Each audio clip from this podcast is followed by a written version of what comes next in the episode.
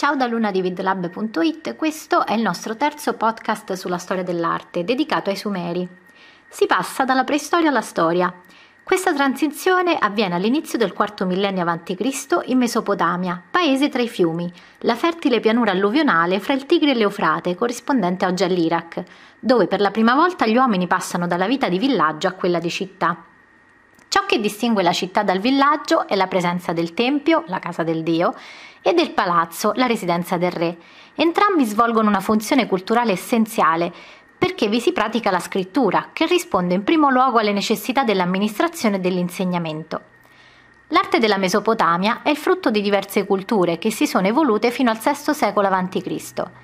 La prima civiltà urbana della storia è appunto quella dei Sumeri, che crearono grandi città-stato indipendenti, che entravano in conflitto tra di loro.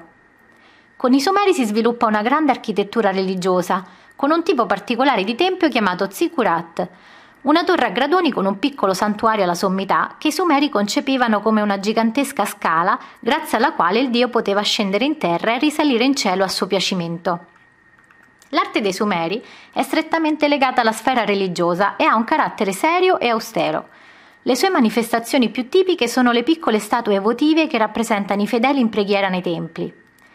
Sono scolpite in alabastro con inserti di madreperla e pietre dure e possono essere stilizzate oppure vivacemente realistiche ed esprimono una devozione umile e serena e un rapporto di fiducia con la divinità. Sono rare le stele di pietra, commissionate dai sovrani per divulgare gli atti di governo e commemorare le imprese militari. Come rari sono i gioielli e le opere di intarzio, come ad esempio il famoso stendardo di Ur, datato al 2600 a.C. circa, che oggi si trova al British Museum di Londra. Un'opera considerata senza uguali per la qualità e la complessità della scena figurata. Si tratta di una cassetta di legno intarsiata, eseguita probabilmente per commemorare una vittoria, oppure si trattava di un'insegna che veniva issata su un'asta orizzontale e portata a spalla in occasione di battaglie o di processioni commemorative. Presenta un lato dedicato alla guerra e l'altro alle celebrazioni per la vittoria con un banchetto. La figurazione è lineare e ininterrotta. Le due superfici principali rettangolari sono unite due, a due laterali trapezzo ed aile, che invece presentano una decorazione a motivi mitologici. Vi è una divisione tripartita in registri, separate da cornici decorate con elementi geometrici romboidali che vanno letti dal basso verso l'alto.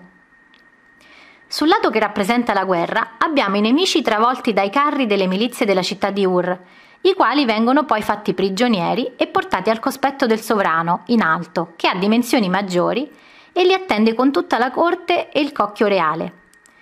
Sul lato opposto vi è la preparazione e lo svolgimento del banchetto per celebrare l'impresa militare e il sovrano. Dal basso una processione con alcuni personaggi che scortano animali per la macellazione ed altri che portano cibarie o il bottino di guerra. E sul registro più alto, l'ultimo in ordine di lettura, il sovrano beve davanti alla corte, mentre i musici suonano un'arpa. Anche per questa volta è tutto, ci sentiamo alla prossima puntata.